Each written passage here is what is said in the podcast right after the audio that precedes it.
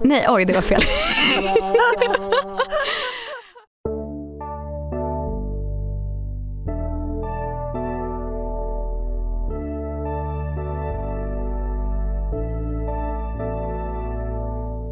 Hej Johanna! Hallå! Hur mår du idag? Ja, men jag mår bra och jag är glad att höra att du har sån energi i rösten. Jajamän. Så kul att ses. Alltså, jag måste säga det sist. Alltså, jag mådde inte bra. Det märktes ju verkligen i podden. Alltså, jag, tror att, jag tror på riktigt att det, det finns lik som har mer energi än vad jag hade förra veckan. Det hörs så tydligt. Du var lite blek om nosen. Jag var lite blek om nosen. Ja, om vi går in på vad som hänt sen sist så ja, jag har mått som en liten räv helt enkelt. Nu är jag tillbaka. Så skönt. Man uppskattar verkligen att vara frisk. Mm. Framförallt på Oktoberfest. Det skulle du ju på efter senaste podden vi spelade in.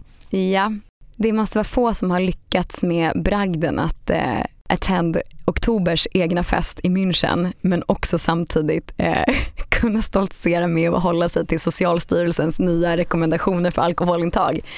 Fyra små öl, det var kanske en kvarts öl skulle jag säga. Sånt jävla A-barn. Oh, herregud, nej, det, det, var inte självvalt. Och jag vill inte hänga ut någon men en viss persons lilla avkomma kanske är patient zero i det här fallet. Japp, hon sprider diverse oskönheter.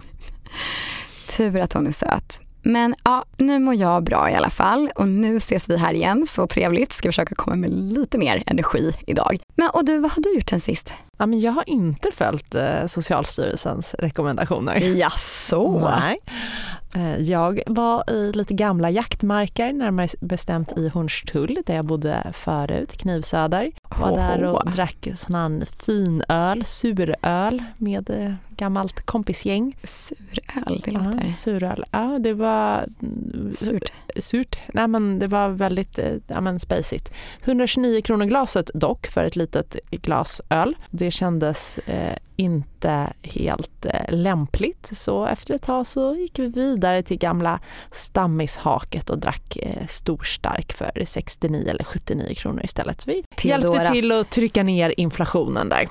Suveränt, men ja. gud vad trevligt. Ja men det var väldigt trevligt. Det var, det var så här, det var bra, bra energi. Och eh, på mm, mer finansiella världen så har jag varit eh, ute i lite Twitter-stormar. Jag har sett det. Du har varit ja. ute och vevat igen kan man säga. Jag har varit ute och vevat. Jag fick, jag fick feeling. Jag fick vev-feeling. Nej, men jag har sett diverse osköna tweets faktiskt om eh, så att ja, men folk som klagar över de höga kostnaderna nu, haha det borde ni tänkt på innan ni lyxrenoverade köket och åkte till Thailand och skaffade en ny bil och så.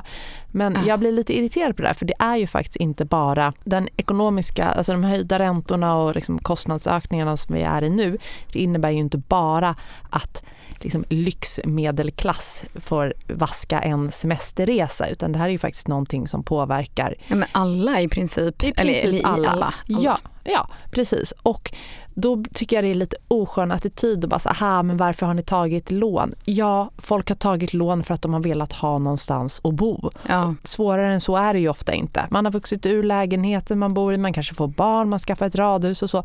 Och vi har ju haft en, sken, alltså en bostadsmarknad som har varit totalt skenande, som har drivits på av... Ja, ju, man lägger ju inte frivilligt de där miljonerna. Nej, men att bo är ju liksom en... Ganska nödvändigt. En nödvändighet, en mänsklig rättighet så att säga. Vi har ju knappt någon existerande hyresmarknad i Sverige. Jag skulle inte kunna få någon hyresrätt, alltså man, man får ju inte det. Om man inte har stått då. i kö sen man liksom var Föddes, en dag liksom. gammal. Ja, precis, så jag tycker det är så här, och, och då har ju människorna bara fått anpassa sig. Och då är det lite oskönt för någon som köpte en lägenhet för sig 10-15 år sedan och sen bara såg mm. sitt mhm. egna kapital få vingar på grund av värdeökningen hela tiden och man har kunnat göra en så kallad bostadskarriär. Ja. Att då slå på någon som gjorde exakt samma beslut fast för tre år sedan och nu kanske har tappat 500 000 på sin första lägenhet. Det är väldigt, väldigt skevt tycker jag. Verkligen. Och man tappar lite fokuset på hur vi överhuvudtaget hamnat i den här situationen. Ja men det är ju för att Riksbanken har bedrivit en expansiv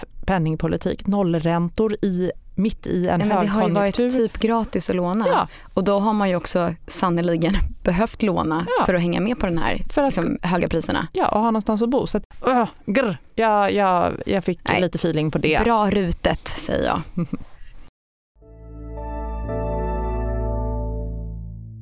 Ja men du Johanna, jag skrev till dig häromdagen. Jag tycker det har varit det är alldeles för mycket skit som händer ute i världen nu. Så jag tänker, kan vi fokusera på positiva nyheter? Så vi pratade om det. Kan vi liksom bara lyfta positiva nyheter idag? Gick in på någon lite skev sajt som var typ positivenews.com och då var det så här, eh, den här koalaungen har precis bla bla bla. Väldigt gulliga mm. nyheter men det kanske inte riktigt sånt vi behöver föra vidare här. Men det kan jag ha ett tips om. Söker man på positiva nyheter så finns det ganska mycket fina sidor med trevliga nyheter helt enkelt. Men vi kanske ska ha sånt som är lite relevant också. Men det var ju ta mig fan lättare sagt än gjort. Jag skrev ja. till dig i morse, alltså när man möts här, vi sitter ju och spelar in en måndag här, det är löning, det är positivt. Det är positivt ding. men när man får då sitt dagliga nyhetsflöde i ja, men både DI och sen så i mejlskörden så såg jag så här. Veckan som gick bjöd på stigande volatilitet och fortsatt börsnedgång. Ett globalt index stängde på minus samtliga fem handelsdagar och summerade veckan på minus 2,7. Expert om budgeten 2024 förlorat år för pensionärer. Och så lite höjd ränta och höjd skatt på ISK på det. Ja, det är inte lätt att hitta de här positiva guldkornen. Men, Nej, men du, eh, har, du har gjort ditt jobb. Alltså jag vet fan. En positiv sak, det är otroligt väder nu. Fantastiskt. Det är så varmt och skönt, det är britt sommar. Just idag är det 88 dagar kvar till vintersolståndet vilket betyder att då vänder mot ljusare tider igen. Och vad betyder det? Jo, att det snart är vår. Ja, glaset är då halvfullt, no pun intended. Att det typ nu är ja, mer eller mindre varenda människa måste ju vara alkoholist numera, håller jag på att säga. Det är normaliserat med Socialstyrelsens nya rekommendationer avseende alkoholintag som vi var inne på. Fyra små öl i månaden. Jag tror att antingen så är du absolutist eller så dricker du i alla fall lite mer än det. Så ja. Vi sitter alla i samma båt. Ja, men eh, ja, låt oss inte tänka på den mörkare delen av den där mörkare dimensionen av det budskapet. Ja. Det är Socialstyrelsen som är absolutister. Ja. Ja, män är inte från Mars längre och kvinnor från Venus, Johanna. Utan vi är från samma planet. Jag vet inte om du, och det här är utifrån min väldigt begränsade fältstudie ska sägas. Det finns ju en kvinna som heter Saskia som för något år sedan eh, gjorde en poll bland sina följare och frågade så här, men vad tänker killar på egentligen? Och då var det en som hade skrivit in att så här, ja, men min kille tänker inte på någonting, eller så tänker han på romarriket. det är så otroligt kul. Och nu, det, så det tog ju fart förra året men nu har det här blivit liksom globalt. Exploderat. Ja men Times och så här, Us Weekly och det är många som har plockat upp det här så nu kanske vi pratar om det här idag och sen så vill jag typ aldrig mer höra ett ord om den här romarriksfrågan. Men jag vill bara säga, jag tänker jätteofta på romarriket och de gamla grekerna och liksom egyptierna. Du vet, man, jag har varit i Tutankhamons grav. Då gick man där och tog på väggen och bara herrejävlar, 5000 år sedan. Ser lite gammal färg som man vet är gammal. Alltså, så tänker man så här, hur var det att gå runt här? Hur lyfter de de här blocken? Vad åt de? Jag tycker det är eh, otroligt fascinerande. Så ja, vi är samma skrot och korn helt enkelt. Det verkar som att vi möjligtvis går mot en vinter där elpriserna kanske inte kommer vara lika höga som förra året. Det är sannoliken en positiv nyhet. Jajamän. Herregud, första året i um, hus förra året, med den direkt, vintern. Med direktverkande el eller vad är det? Nej, nej det är bergvärme, but still, det var liksom ja. Så rekordlåga elpriser, det... Yay! Ja, då har vi en nyhet om att Riksbanken kommer från och med nästa år ha fler möten. Och eh, då vill vi ju inte att det ska innebära fler höjningar. De kommer gå från fem möten per år till åtta. Men det kanske betyder att de kommer vara lite mer snabbfotade tänker jag. Ja. Hänga med ECB, eh, Fed och så vidare. Eventuellt. Ja, agera på statistik som kommer inflationsstatistik och så. Så det, är väl ändå, det är väl ändå en positiv nyhet? Ja, jag läste rubriken var ändå så positiv, det kommer gå snabbare. Så att yay, mycket bra. Och på samma temat så ska de också valutasäkra delar av valutareserven och det gör de för att stärka kronan. Så att det händer grejer för att stärka kronan. Det är positivt. Okej, slutligen då så har ett forskarlag i Skottland hittat vad de kallar för den heliga graalen. Ett extrakt som kan ersätta palmolja. Och det finns ju alltså i tusentals produkter och det är en av de vanligaste ingredienserna förutom socker i livsmedel. Och det här ser man ju överallt att ni vet, ja, man vill, ju, man vill ju köpa mat utan palmolja för att det är så dåligt. när Man då skövlar regnskogarna. Och det här nya alternativet då som heter Palm Alt. Det är gjort på restprodukter från linser och är 70% bättre för miljön. Så det skulle ju vara otroligt för miljön helt enkelt. Palmolja idag är världens största vegetabiliska olja och det står alltså för 40% av den totala mängden globalt. Så det där är ju en kanonnyhet. Woo. Ja, och för att sammanfatta då så gick det ganska snabbt att dra de positiva nyheterna jag hittat här. Fick gå ganska långt ut på liksom skalan ändå för att hitta eh, positiva nyheter. Ja precis och dessutom adderade jag min egen lilla eh, subjektiva fältstudie. jag gillar ändå hur Socialstyrelsens rekommendationer blev positiv nyhet i att vi alla är alkoholister. Ja, men det är kreativt tänkande. Ja, det var... Spela bollen där den ligger. Japp. Men du, då ska vi gå vidare och för att slå an fortsatt på de positiva tangenterna så är vi ju otroligt glada att vi får frågor till oss på både vår Instagram och på vår mail och vi heter ju alfahonor då på Insta och alfahonorspekulerar.gmail.com. Men då har vi fått en fråga om den danska piggade kronan Johanna. Mm. Och det här ska du berätta mer om. Nej men det är säkert många som var i Danmark i somras som reagerade på det att herregud vad dyrt det är. Och det är ju då för att den svenska kronan har ju i princip åkt fritt fall, kommit på rekordlåga nivåer gentemot dollarn och euron och den danska kronan är sedan 1 januari 1999 knuten till euron på så sätt att växelkursen den ligger fast i ett intervall eh, där den ska vara 7,46 danska kronor per euro plus minus 2,25 procent. Vad innebär det? Det innebär att en euro alltid kostar mellan 7,29 och 7,63 danska kronor. Och då är det som så att eh, i Danmark får man då anpassa penningpolitiken så att, så att kronan håller eh, värdet. Vad innebär det? Jo, att penningpolitiken anpassas så att den danska kronan håller värdet. Det innebär alltså att den danska riksbanken måste hela tiden köpa och sälja danska kronor eh, så att Alltså de måste antingen stödköpa danska kronor för att mm. få upp värdet på danska kronan så att den förhåller sig till det här 7 och 46 till euron. Eller mm. så måste de sälja danska kronor för att trycka ner värdet på danska kronor så att det kommer innanför det här spannet då. Alltså att den mm. alltid ska ha den här relationen gentemot euron. Just det. Ehm, så är det ju inte i Sverige utan där är det ju marknaden. Vi har en flytande växelkurs och då är det mm. marknaden, alltså omvärlden, deras efterfrågan på kronor som styr eh, valutan och vår växelkurs. Och då är det ju ganska tufft i sådana här perioder jo, när marknaden, alltså omvärlden tycker att de Men... har inte så stor efterfrågan på valutan. Det man då brukar säga som positivt mm. är ju att okej, okay, men om omvärldens efterfrågan på till exempel den svenska kronan sjunker, mm. då sjunker värdet på svenska kronan. Då minskar vår eh, vilja att köpa utländska varor, för mm. det mm. blir dyrare. Eh, samtidigt som omvärldens vilja att köpa svenska varor kanske stiger eftersom det är ja. förhållandevis billigt för dem. Och då gör den då här ekvationen att... fixar till kursen? Ja, i teorin ska det då liksom, eh, hjälpa kursen att hitta någon mm. slags jämvikt igen. Men i sådana här osäkra tider som vi är just nu, då ser vi att det brukar liksom inte riktigt hjälpa. Utan när, när det är skakigt på marknaden, mm. då vill man inte ha kronan. Och framförallt inte nu där man då menar att eh, det, det, finns en oro i omvärlden för den svenska eh, fastighetsmarknaden. Och då känner man att äh, det, det kanske är... Skuldbubblan. Ja, precis. Att svenskar har höga skulder. Fastighetsbolagen har höga skulder eh, och då vill man heller inte eh, köpa kronor.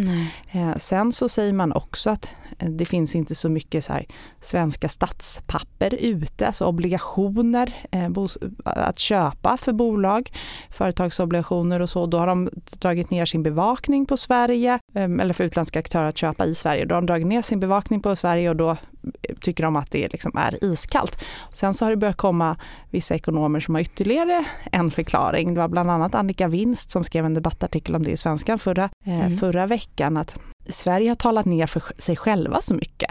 Vi lyfter mm. bara upp de riskerna som finns i Sverige, de riskerna med fastighetsbolagens skuldsättning. Svenska aktörer... Vi måste börja mörka lite mer. Ja, eller lyfta upp det vi faktiskt är bra på, att vi har en ur, urstarka statsfinanser, låg statsskuld och att vi har stabila banksystem och så att vi har inte... Ja, men, så att, att vi kanske i retoriken måste balansera upp. Självklart ska man berätta om riskerna men man ska också vara stolt och berätta om de positiva fördelarna som finns i Sverige och affärslandskapet här och så vidare. och så vidare. Så att, det är väl, men nu har jag mm. svävat ut lite från den här frågan med fast versus rörlig eh, växelkurs. Men det korta svaret är att det är dyrt i Danmark. Det är alltså att de har en fast växelkurs mm. gentemot euron. När kronan tappar mot euron så tappar vi också då mot, mot eh, den danska kronan. Men får jag bara fråga en liten fråga då? Mm. Vad fan är skillnaden ifall de har en peggad kurs mot varför har de inte bara euro? Om den nu håller, förhåller sig till euro. Är det för att slippa typ så att om vi säger så här, om den här PIGS-situationen, eh, slippa ta ansvar för liksom Greklands ja. gå in och stötta och så? Att, det liksom, att du vill inte vara med? EMU. EMU ja. Ja, monetära unionen. Ja, jag vet egentligen inte exakt varför, men de har ju, det är väl fortfarande lite friare för det man kan mm. göra, det som Sverige gjorde i början av eh, 90-talet, det var ju att mm. vi devalverade vår valuta. Vi hade en fast växelkurs som vi skulle mm. förhålla oss till och sen när det blev lite omöjligt för att det var valutaspekulationer bland annat mot Sverige vilket gjorde att Riksbanken mm. var tvungen att gå in och försvara den eh, svenska kronan för att den skulle, alltså vi var tvungna att, att um, köpa eh, väldigt mycket kronor då med då får ju Riksbanken betala med sin valutareserv. Ja, Man får betala med sin valutareserv för att köpa kronor för att på så sätt eh, få upp värdet på mm. kronan. Eh, men till slut när, när det blir spekulationer och, och, och, utländska aktörer försöker sänka värdet på kronan, då måste ju Riksbanken köpa, köpa mer, köpa mer, köpa mer och till slut säger man så här, nej men hörni, vi skiter i det här, vi devalverar. Det vill säga vi gör en ny omräkning. Vi säger mm. att kronan ska förhålla sig i det här Spannen. spannet mm. eh, gentemot. Jo, men då tappar ju alla svenskar i köpkraft. Ja, från en dag till en annan. Ja, från en dag till en annan. Och så devalvering på devalvering på devalvering, då tappar man bara ytterligare, ytterligare, ytterligare köpkraft. När, man, mm. när man inser att vi kan inte försvara kronan på de här nivåerna. Eh, så det skapade ju en väldigt så här, nedåtgående spiral och till slut så mm. valde Sverige då att lämna den fasta. Ja precis och då övergick vi i flytande växelkurs eh, och då fick vi höja räntan. Det var lite en situation där, ja, 92. Det var, ja det var lite av en situation. Det kan ju vara ett helt, eh, ett helt eget avsnitt. Vad hände egentligen eh, i krisen där? Men och så fick man höja räntan eh, till helt absurda nivåer. För, så att, Folk blev glada om man band på sig 11 procent. Ja, precis. Men, men, men det som är i Danmark då, då är att eh, deras centralbank helt enkelt parerar så att de förhåller sig i det här eh, gentemot euron. Det man tappar då är ju att man tappar viss flexibilitet. Man har inte den där utjämnande mekanismen att när kronan tappar så får liksom exportindustrin en, en Nej, liten skjuts. Men nu är det ju många som säger att när, när kronan, danska eller äh, svenska då, tappar för mycket så är inte det heller bra om man kanske eh, hamnar lite på hälarna och man blir inte så produktiv och lättfotad så, där, så att man valutadopar sig eh, lite. Så att, men det är ju det som, som man säger att det är liksom en av nackdelarna med en fast eh, växelkurs, att du just eh, tappar det här eh, flexibiliteten.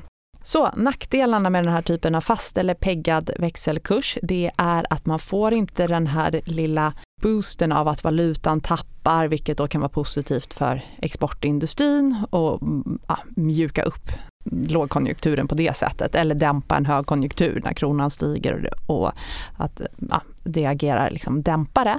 Det tappar man. Det finns den här risken för en valutakris, att, att centralbanken hela tiden måste gå in och stödköpa mm. kronor eh, och att man då tar av sin eh, valutareserv och det, det når en situation där det inte längre blir möj möjligt. Man får göra som Sverige gjorde på 90-talet, det vill säga devalvera. Man tapp, och då tappar befolkningen i köpkraft och utländska aktörers förtroende för valutan ja, det känns ju inte toppen. Kanske. Nej, och man kan också man har inte flexibiliteten att via penningpolitiken, via liksom höjda och sänkta räntor parera en låg eller högkonjunktur riktigt. För du kan ju inte du Nej måste... men ens liksom, Riksbanken skulle inte ha samma... Nej, liksom, Nej du kan ju inte höja räntan eh, för att dämpa om det inte det du har peggat mot också har höjt räntan då. Så att om det är olika situationer eller ännu värre om, om om du går in i en äh, lågkonjunktur och vill sänka räntan, men eh, den valutan du peggade mot eller ska följa, de höjer räntan. Då måste du också höja räntan för att din valuta inte ska... Ja. Alltså all I hear is att det är lite som att faktiskt bara ha den valutan man är peggad mot. Fast ja. man kanske slipper de här åtaganden som, som till exempel Greklandskrisen. Ja. Gå in och behöva stötta rent monetärt. Ja, precis. Så det, finns, eh, det finns helt klart eh, nackdelar även med eh, fast växelkurs och man tappar någonstans i liksom eget självbestämmande. Men å andra sidan, det är inte som så att Riksbanken kan ta väldigt mycket egna beslut som går stick i stäv med ECB Nej, eller Fed utan det, det är ju en otrolig följa John-lek där också. Ja, och där är det väl egentligen Fed som bestämmer någonting så hänger ECB på och sen hänger vi på. America first. Oh. Okej, tiden går ju som bekant snabbt när man har roligt. När man pratar valutor. ja, men, ja, jo, det, jag tycker det var ett mycket utbildande inslag. Väldigt bra. Och ja, vad tar vi med oss annars från idag då? Det är, man får leta lite extra noggrant för att hitta de positiva guldkornen här nyhetsmässigt. Men eh, vi har dem och vi kommer fortsätta att leverera dem till er. Skam den som ger sig. Exakt. Och positiv nyhet för er, alltså ett nytt avsnitt av Alpha Honeys släpps imorgon, eller Exakt. idag när du lyssnar på det här. Mm. Precis, och då kanske du fortfarande har kvar stora delar av lönen. Får hoppas. Ja, en tyst minut för lönen nu idag. Men eh, vi hörs igen nästa vecka och tack snälla för att ni lyssnar och tack snälla Johanna för idag. Mm, tack själv, tack för att ni lyssnar, hej då. Hej då.